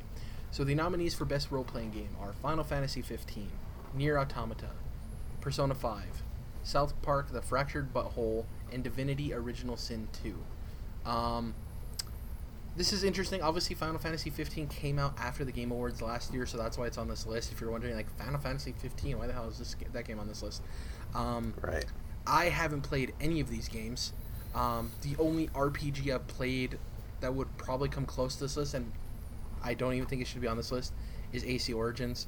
Um, and maybe I'm not recalling something. Obviously, I didn't play Horizon Zero Dawn, uh, which they have it on the Best Action Adventure. So I don't know. I also consider that an RPG, but maybe I'm wrong. I haven't played the game. Um, It is a bit of a lighter RPG. I'll give Yeah. them that. uh, the one thing that I see people talking about is they're like, oh yeah, Persona 5, Nier Automata, South Park, whatever. People aren't really talking about Divinity Original Sin 2 because it's a PC Yeah. RPG. And Dark everything Horse for sure. exact ev- everything I'm hearing about this game is like people who love PC RPGs are astounded by the depth of this game. Um, Yeah. and I think it is definitely the dark horse of people aren't really talking about it because a lot of the people in the industry, at least the people I follow, and the more prominent ones aren't PC centric people. So this is a game that's completely getting lost in them. I'll be quite honest. The only person I have I've seen even mention this game is Ben Moore from Easy Allies, and uh, Yeah. he talks about this game and the way he talks about it is um, very interesting. So, uh, is there anything you feel has been left off this list, or who do you think is going to win? Uh, for me, I think Persona Five is the the easy pick. I don't know if it's going to win, but if I was a betting man, that's what I'd choose. Yeah, I think uh, I don't necessarily have an issue with uh, Horizon not being on there because it is definitely more of an action RPG. It's not Yeah. a super deep RPG. There's certain mechanics that kind of just aren't there um, that most RPGs would have, especially of the open world variety, of the Western variety. So there's that. Um, trying to think if there's anything that I feel really got snubbed there. It's hard for me to think of Um, RPGs this year that like super stand out. You know, Well, and and also just the the RPGification Exactly, of the yeah. games industry. You Yeah. know, where it's like you could you could throw Madden in there, and it's practically Ghost Recon. Wildlands has a level up system. You know, Right. Yeah, Yeah. and they've got character customization, and they've got uh, a lot of the hallmarks of RPG. It's definitely leaked into a lot of uh, other genres. So. Um, yeah, I don't necessarily think that there's anything that really got uh, snubbed. I think, you know, Persona 5 is probably going to win that category, but like I said, uh, Divinity could easily be that dark horse that sneaks in. yeah. I I'm that sup- would probably be the snub. If it wasn't on the list, people would probably be Uh, upset about people that would be pissed. Yeah. Uh, next up on the list, going up in order, uh, we have best independent game. Uh, I think this is a pretty stacked category. Uh, I think a lot of great indie games came out this year. Uh, on this list, we have Cuphead, which I love. Uh, it's actually in my game of the year, um, you know, list of like possibly being my game of the year personally. We have Hellblade Senua's Sacrifice, which I wish I could play on my Xbox, but unfortunately I can't. It's totally. I love the price point, and obviously you can speak to this game, right? Sure. Yeah. It's uh, well, it was definitely my most anticipated game. That went down a little bit when I realized what, kind of what was going on with the combat system. It is way too simplistic, and it is kind of um, upsetting the fact that uh, Ninja Theory is so well known for their combat mechanics, and this game is, um, you know, basically half the length of a tr- normal AAA game because it is like this hybrid indie AAA game. Um, so I definitely feel like that is my biggest complaint with it because obviously everyone's talked about how great it deals with mental illness and the atmosphere and the um, wonderful character acting that the developer from Ninja Theory has done um, as Senua. So um, yeah, I that's my biggest disappointment was just that you know they're known for Heavenly Sword and DMC and it just sucks that that's like the weakest part of the game. It's really just uh, two button combat, and um, if you got the parry down, you're really not going to have very many encounters that you have too much trouble with. So that's Nin- my biggest. Ninja Theory did Enslaved as well, right? Yeah, which yeah. I haven't played, can't speak to, like but it doesn't game. necessarily sound like um, it's you know one of their strongest combat games. You know, it's but yeah I definitely think it's one of their more underrated games. I loved Enslaved. Oh, um, sure, sure. Yeah. I think with Ninja Theory, it's all perspective, right? I think if this was a studio like Giant Sparrow or somebody who's known for like a, uh, a walking sim or, you know, coming from that genre up to Hellblade, I think would be like, whoa, this is crazy. But I, right. the perspective of you seeing them for what they're previously known for, it's kind of like a step down, you know, as far as like what you yeah, because they're more of, of a games. double A developer. Yeah. You know the mid tier, and definitely um, glad to see that this game is getting so much love at uh, the Game Awards this year. It's just like I said, it didn't necessarily hit the points that I was hoping it would hit. I was feeling more like they were almost because you're going through like almost hell in a sense. Um, you're kind of going through the Norse version of it. I definitely felt like um, they were almost leaning into like a Ninja Theory Bloodborne type deal, and that's just not at all what I got. So it's probably just partly my expectations, but you know, looking at the studio's pedigree, I don't think those were necessarily uh, unwarranted. So, like I said, I'm really glad it's getting all this love here, and also um, it has done well as far as word of mouth and and its critical acclaim. So I'm excited to see how that propels them into the future and what they do next. Yeah, uh, so yeah, we Cuphead, Hellblade: Senua's Sacrifice, uh, Night in the Woods, which is a game I've wanted to get to. I love the art style. Um, yeah, definitely. Yeah, I haven't heard a single negative thing about it. I've heard people say like maybe as far as like putting it up to the likes of Hellblade or Cuphead or the next two things I'm going to get to, it might not rank up there with them in some people's opinions, but like sure. Uh, for me, I I haven't heard really anything negative. People have a lot of positive to say about it. Um, I think Cuphead's going to get a win, maybe even a couple in other categories because it got nominated so much. So I think this thing is absolutely going to Cuphead. But, um, but Night in the Woods is certainly something that people have been positive on. It's just kind of another one of those games that I've been talking about this episode, which is, um, yeah, it looks cool enough to me, but it, if I bought it, it would be very low on my priority list. Yeah, it's like I think I would have gotten to this super fast in like 2016 or 2015, but like this year especially, sure. it's like it, it's very low on the list. Um, and I'm thinking this game's a shoe in for PS Plus, so I'm not too worried about it. You know. I hope it's a shoe in for Switch, man. I would love to play this game on Switch. Um, yeah, that'd be cool. Yeah, uh, Pyre from Supergiant Games, which obviously there we go, baby, got a lot of love. Uh, once again, I think it's one of those. I wouldn't. I, I wouldn't say it's on the same level Night in the Woods, but I do think it's like it's great that it got a nomination. I think it has a very low chance of winning this award, unfortunately. It is the dark horse, though. Yeah. because it's it it deserves it. You know, even up next to Cuphead and Hellblade, I think uh, Pyre comes from a studio that is like only growing stronger with each game, and so. Um, if you haven't checked out uh, Pyre, I would definitely recommend it. Well, the best way to put it. And the last one on this list is What Remains of Edith Finch, and uh, this this game is the only one on this list I think that has gotten a decent amount of mixed reviews. Like obviously, there's a ton of people who love love it, but I have seen some people that are like, it's it's good. You know, not that it's yeah, great. that's that's kind of how I feel about it. I think Yeah. the people that love it, uh, it's overrated in that circle, just because. Um, I think the Giant Sparrow um, hype was pretty big coming off of Unfinished Swan, and then um, the fact that it was PlayStation exclusive, and the fact that it is um, leaning pretty hard into an interesting concept. Um, but I didn't necessarily think that it totally nailed that, and I also didn't think that it totally nailed um, kind of the story and the um, the interesting parts of the game. I kind of wish they had just gone with further, as opposed to like these vignettes where you're just getting these um, almost random mechanics for each individual character. I, I guess what I'm saying is I wanted to know more of the story of the family in general, and not more of the story of just these uh, individual members because you really have to piece it together if you want to know Yeah. really what's going on with the family and it's very um, open-ended as far as your interpretation so um, it's just kind of um, not my um, it didn't totally jive with me one thing i'm interested that isn't nominated on this list that i would think could totally take the place of uh, night in the woods is tacoma Yeah, that got mixed reviews too, man. I think it's just that Night in the sure Woods was i'd say it's on the level of yeah i'd say it's on the level of, of what you're talking about with edith finch but still Yeah. i think it was regarded well enough to Oh yeah, I agree. Yeah, um, look for a nod you know, man, that's another game I need to get to. Like, oh, um, i really enjoyed it so yeah, yeah. i'd recommend it yeah, that's another game that could have been on this list too. Um, I'm, I'm with you. I think Cuphead's gonna uh, probably gonna win this. I wouldn't be surprised to see Hellblade, but my bet's probably with Sure. Cuphead. Um, Sure. The one thing I love about the Independent uh, Game Award every year, none of these games have the same art style.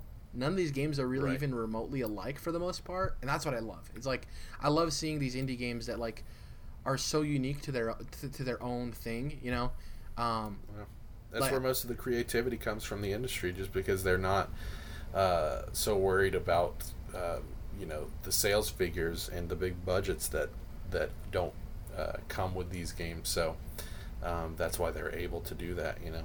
Yeah. Uh, a couple of these we're going to go a little quick on because I still want to have a good discussion about Goaty. So we're not going to go super long on these. The reason I wanted to bring up this one specifically, score and music, is because A, I know you're a big music guy, obviously. Yeah. The other thing I wanted to mention, so real quick, the nominees Cuphead, Destiny 2, Nier Automata, Persona 5, Super Mario Odyssey, and uh, Legend of Zelda Breath of the Wild. The reason I want to talk about this from my perspective is I don't understand why Breath of the Wild is on this list. Um, Yeah, you do, Jirard. It's because people have rose tinted glasses for What- Nintendo, specifically Zelda, and they're just. Even if that game has probably the least iconic music of the entire series, they're just, you know, dying to give it more love than it even deserves. here's the thing. So I haven't played Nier Automata and I haven't played Persona 5. Cuphead, I played and loved. I think that score music deserves to be on here from the aspect of I think it's very high quality music and A uh, that's A and B it doesn't sound really like anything else, which that's not Yeah. necessarily why it deserves an award, but I do think they did such a good job of presenting music that you don't normally hear in video games and it's done really well, especially even like the audio design, which is a different category. Um, Destiny 2, I think it's on this list because it has very triumphant music. Uh, I think a lot Right. of the a lot of the sections of this game, these set pieces, have good music, and Bungie's kind of always been good at that. Um, Mm-hmm. Super Mario Odyssey, some people can make the argument that a lot of the, the best music on it is remixes or retellings of um, of old Mario games and old Mario tr- uh, soundtracks. But you can't tell me you listen to Pauline sing that, that theme song and One Up think- Girl, yeah, that's why it's on there for sure. Exactly. The thing with Legends of the Breath of the Wild is like I'm down on the game. I'm not a huge fan of it, obviously. But even if I was, when I talk about all the positives I like with that game, sound isn't one of them, man. Like the music specifically for this, guy, like I just this it doesn't. It's I, I- it's very strange. It's on this list because like there's It's like barely there at all. Exactly. Yeah. So. Yeah, I think, um, yeah, like there's a reason that it's on that list, and it's not the quality of the music, like I mentioned earlier. So there's that. But then, um, I think you know, Cuphead's the obvious deserving winner here. Um, and then you know, of course, shout out to Persona Five. I didn't get too far into that game just because, um, you know, the big thing with Persona games is they just take so long to get through the tutorial, like hours and hours, and um, that just wasn't really jiving with me at the time. So Um, I am absolutely positive I will play Persona 5 at one point, but one thing I am not confused about is the fact that it has an incredible score. So Yeah. soundtrack. So um, if anything uh, deserved it besides Cuphead, it would be Persona. But I'd say you know Cuphead pulls away here. Yeah, and I'm, I'm with you there. And like, I wouldn't say necessarily I would expect or think Destiny 2 deserves it, but I can totally see why it's on the nominees. And I just don't Sure. understand Breath of the Wild. Like that's such a weird thing to me. Yeah, Um, I agree. So uh, the second to last one I want to talk about real quick, uh, best game direction. Obviously, it's for ga- the game direction of the game. Um, the nominees are Wolfenstein 2: The New Colossus, which is getting tremendous praise. Um, it seems like it, it's it was one of the top selling games for Black Friday, which is good because when it originally came out in October, it didn't do too well on NPD. Obviously, that's going to Right. happen when you release next to Zelda and uh, Assassin's Creed Origins. I'm glad to see Mario. that's such a huge. Uh, yeah, exactly. W- what did I say? Did I say Mario? Zelda. Zelda, sorry. Um, it, it sold a ton on Black Friday, which is really good. Um, I didn't haven't played the game, so I can't speak to its game direction, but I'm not surprised it's on this list. Zelda: Breath of the Wild, it is what it is. Uh, Yeah. Super Mario Odyssey, which for me is up there for Goaty right now, competing with Cuphead. I think the game direction is absolutely brilliant. I can go on and on about this game. I've talked about it before. I don't want to, you know, talk and talk about it. Um, Resident Evil 7 Biohazard, which I think is really cool that it's on this list because, as far as game direction goes, it took this franchise that people were worried about where it was going next and put it in first person and really surprised people with its quality. People Yeah. complain about the third act of the game, and I, I, I see their complaints and stuff, but they act as if that third act is so bad to the point where it, it relinquishes this game from even being talked about as a top game this year. and It's really bothering me. Yeah, my Yeah. my issue was just some of the boss battles, specifically the Yeah. chainsaw one. You know, uh, Yeah, it's just weird. Like people are talking like some of these other games get criticisms like, oh no, but it's still like an eight or a nine. And then with Resident Evil Seven, they're like, the, the, it seems like those weigh it down more versus other games, which kind of sucks to Yeah. me. And then lastly, and just as just a side note, I think Resident Evil Seven is the Force Awakens of Resident Evil. Like, it's not gonna go down as the best Resident Evil game, very but it just like gets that. them back to yeah, it gets Yeah. them back to square one. Whereas you know the prequels basically ruined Star Wars, and then things like Resident Evil Six kind of ruined Resident Evil. So they're just trying to get it back to where they can move forward.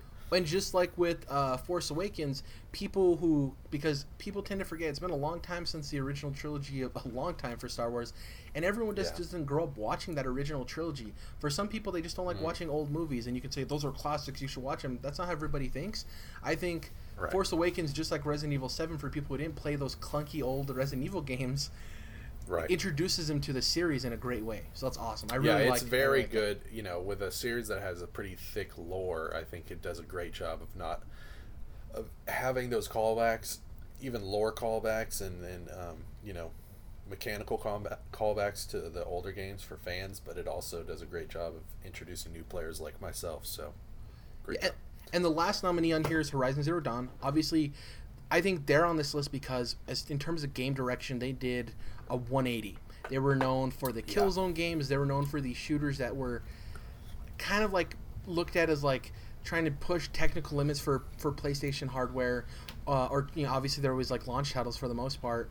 And they didn't really sell as much as Sony expected, and I think Guerrilla got the like the, the crap end of the stick of being the studio that makes Killzone and they're like, Yeah. "No, we have talent. We'll show you." And they come out with Horizon Yeah. Zero Dawn, and though I haven't played it, it's evident that this is a great game, and it shows that their game direction, they're more than just a first-party FPS studio that makes a game people forget every year. You know, they can make a new IP with an awesome new character that people have already fallen in love with. Go ahead and talk about Horizon and why it deserves to be on this list for you know game direction. Well, I think it deserves to win. Actually, um, out of all those nominees, I think it it's uh, head above the rest. But um, just the reason I love Horizon so much is mostly the the world and the environment that you're in. I made the joke that um, because of the fact that uh, Zelda Breath of the Wild is like uh, kind of like this um, kind of kind of a Force Awakens in a sense, like a big callback for the series and this like this um, kind of like um, almost revolution for the series. I think you could call that. Um, it would be funny if it was called Zelda Zero Dawn and then Horizon Breath of the Wild because Horizon has such a living, breathing environment that you're in that it really, especially in 4K on the Pro, it feels like you know you can feel the wind coming off of these um, off the grass in front of you or the the snow falling in front of you. It just feels so alive. It really does feel like a breath of the wild in your face, and so um, that's my favorite part. But then there's also um, the really fun mechanics of hunting these robots, even though I think they're just just uh, too overpowered, and um, there's just some some weird stuff with like the hitboxes and just how they could jump about 50 fucking yards and you can be dodging as much as possible and they'll still they just they they swing their tail around so fucking um, in such a big swoop that it's just damn near impossible to get out from under them no matter what you do um, so that would be probably my biggest complaint but the combat is still solid nonetheless and the character is great the story's solid even though it's not the high point um, but yeah, there's there's I could go on and on with this. There's certainly a lot to be loving in Horizon Zero Dawn.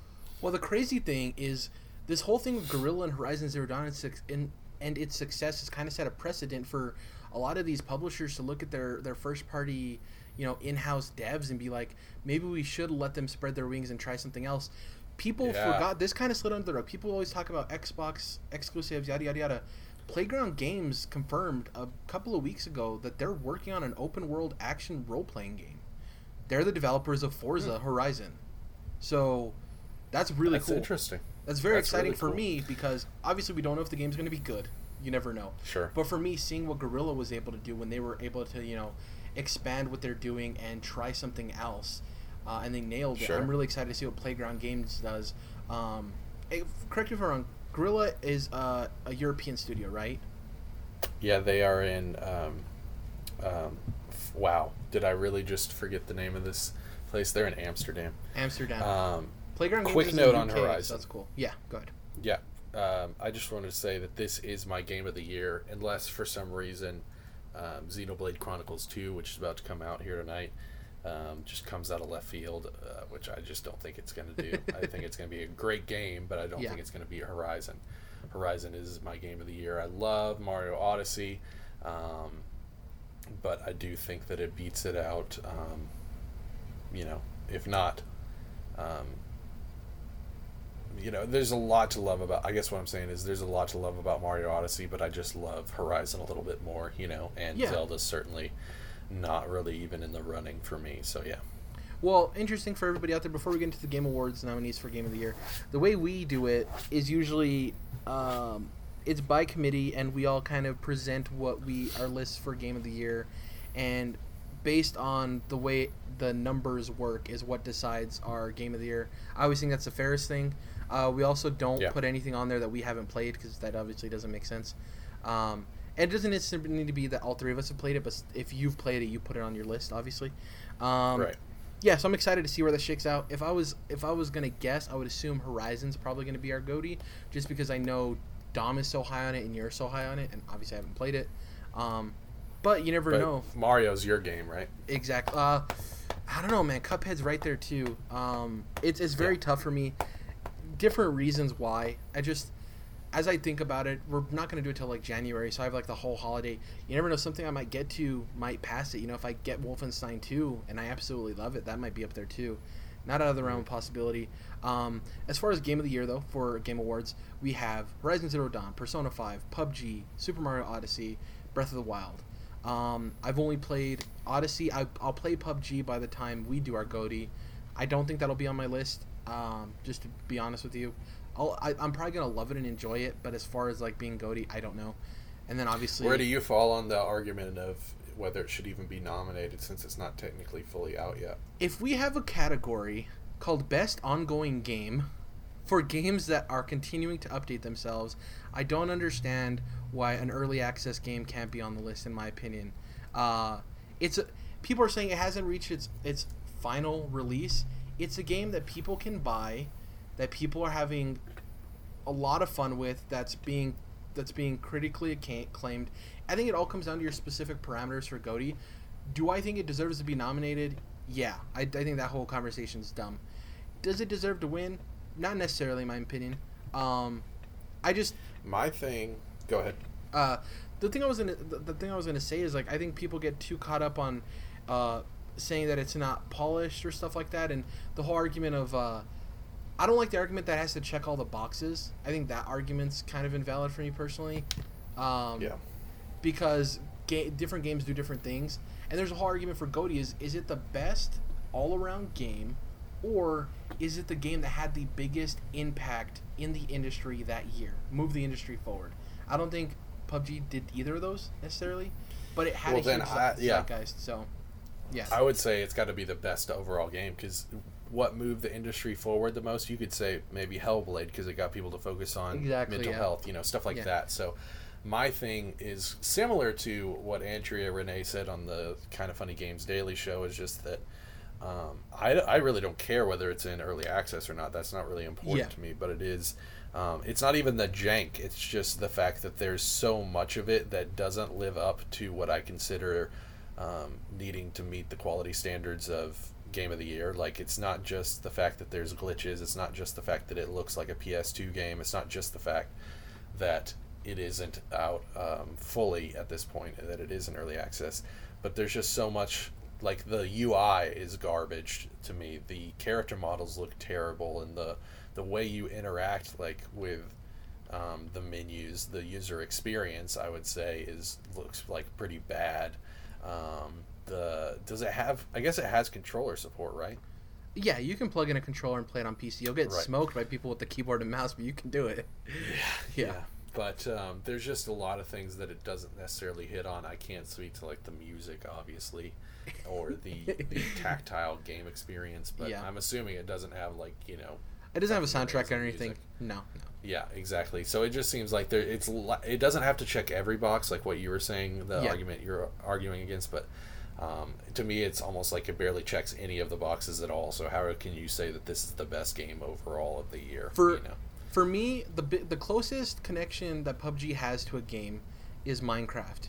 And the thing is, is I think Minecraft could have easily won Game of the Year um, for a bunch of places, and I think it deserved it. I think it's in a completely different category than PUBG for a lot of the reasons you talked about. I think Minecraft is kind of on the same level as does it deserve it, but I think when you actually look into it, I think Minecraft, you know, definitely has a lot more of a case as to why it could have been Game of the Year than this. Oh yeah, yeah. yeah. I think the weirdest this thing one to- is I think this that- one's just like it, the it doesn't meet the um, consistency of excellence. You know, if you're talking about game of the year for me, it has to be, um, you know, pushing itself into the the boundaries of excellence. And some of these other games that we mentioned, Mario and Horizon, Horizon, Persona 5, yeah. absolutely have right. They do have. Um, areas where they are truly excellent, and just because uh, a bunch of fucking people on Twitch had a blast of a time playing this game this year does not mean that it meets the quality standards of excellence. You know? Here, here's the thing. I want to get. I want to do a sports reference. Well, stay with us, please. Keep listening.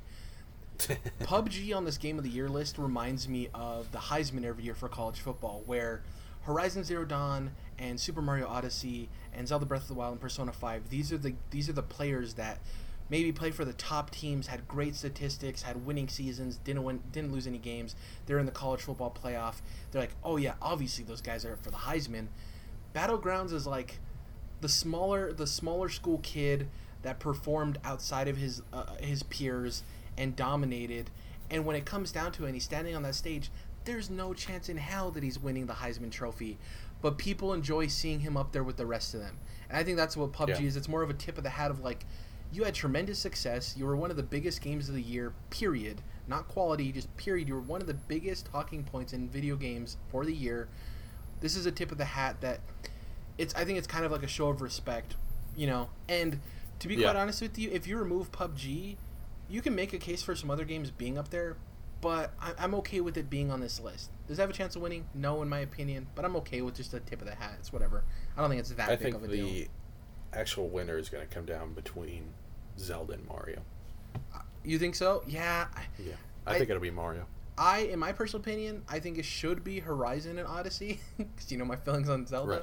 But I do Right, think it's going to come too. down to Odyssey and Zelda. My only disappointment on this list for me would be Zelda, for my personal opinions.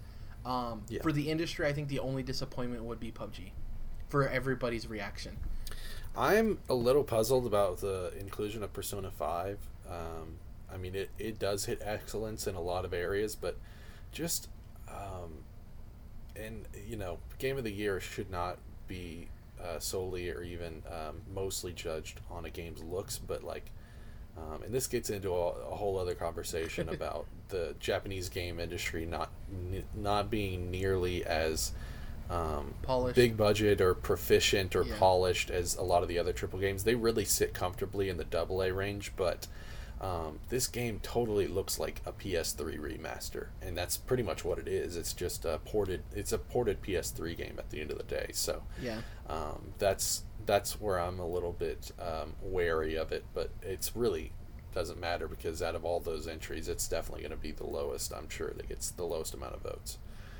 Uh, yeah. Um. So I, I'm with you. I think it's gonna be between Odyssey and Zelda.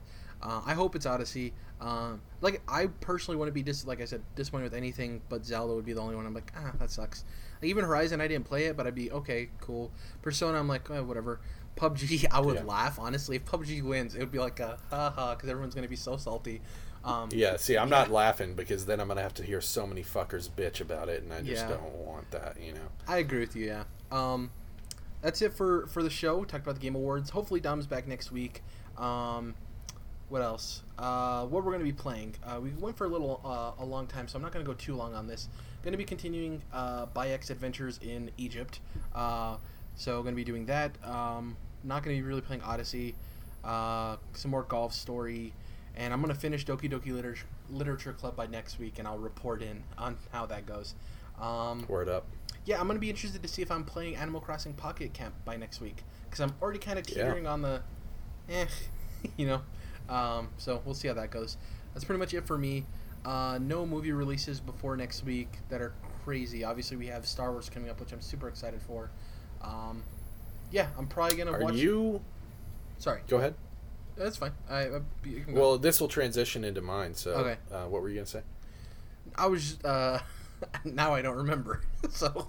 Were you about to say? You were about to talk about watching something. Were you gonna say Ozark? Oh yeah, I might actually do Ozark because I'm thinking of what's on my list as to what I need to get to, and I think it's between Ozark and as as bad as it sounds, I was thinking about trying Supergirl just because out all the CW shows, that's the only one I'm even slightly interested in trying.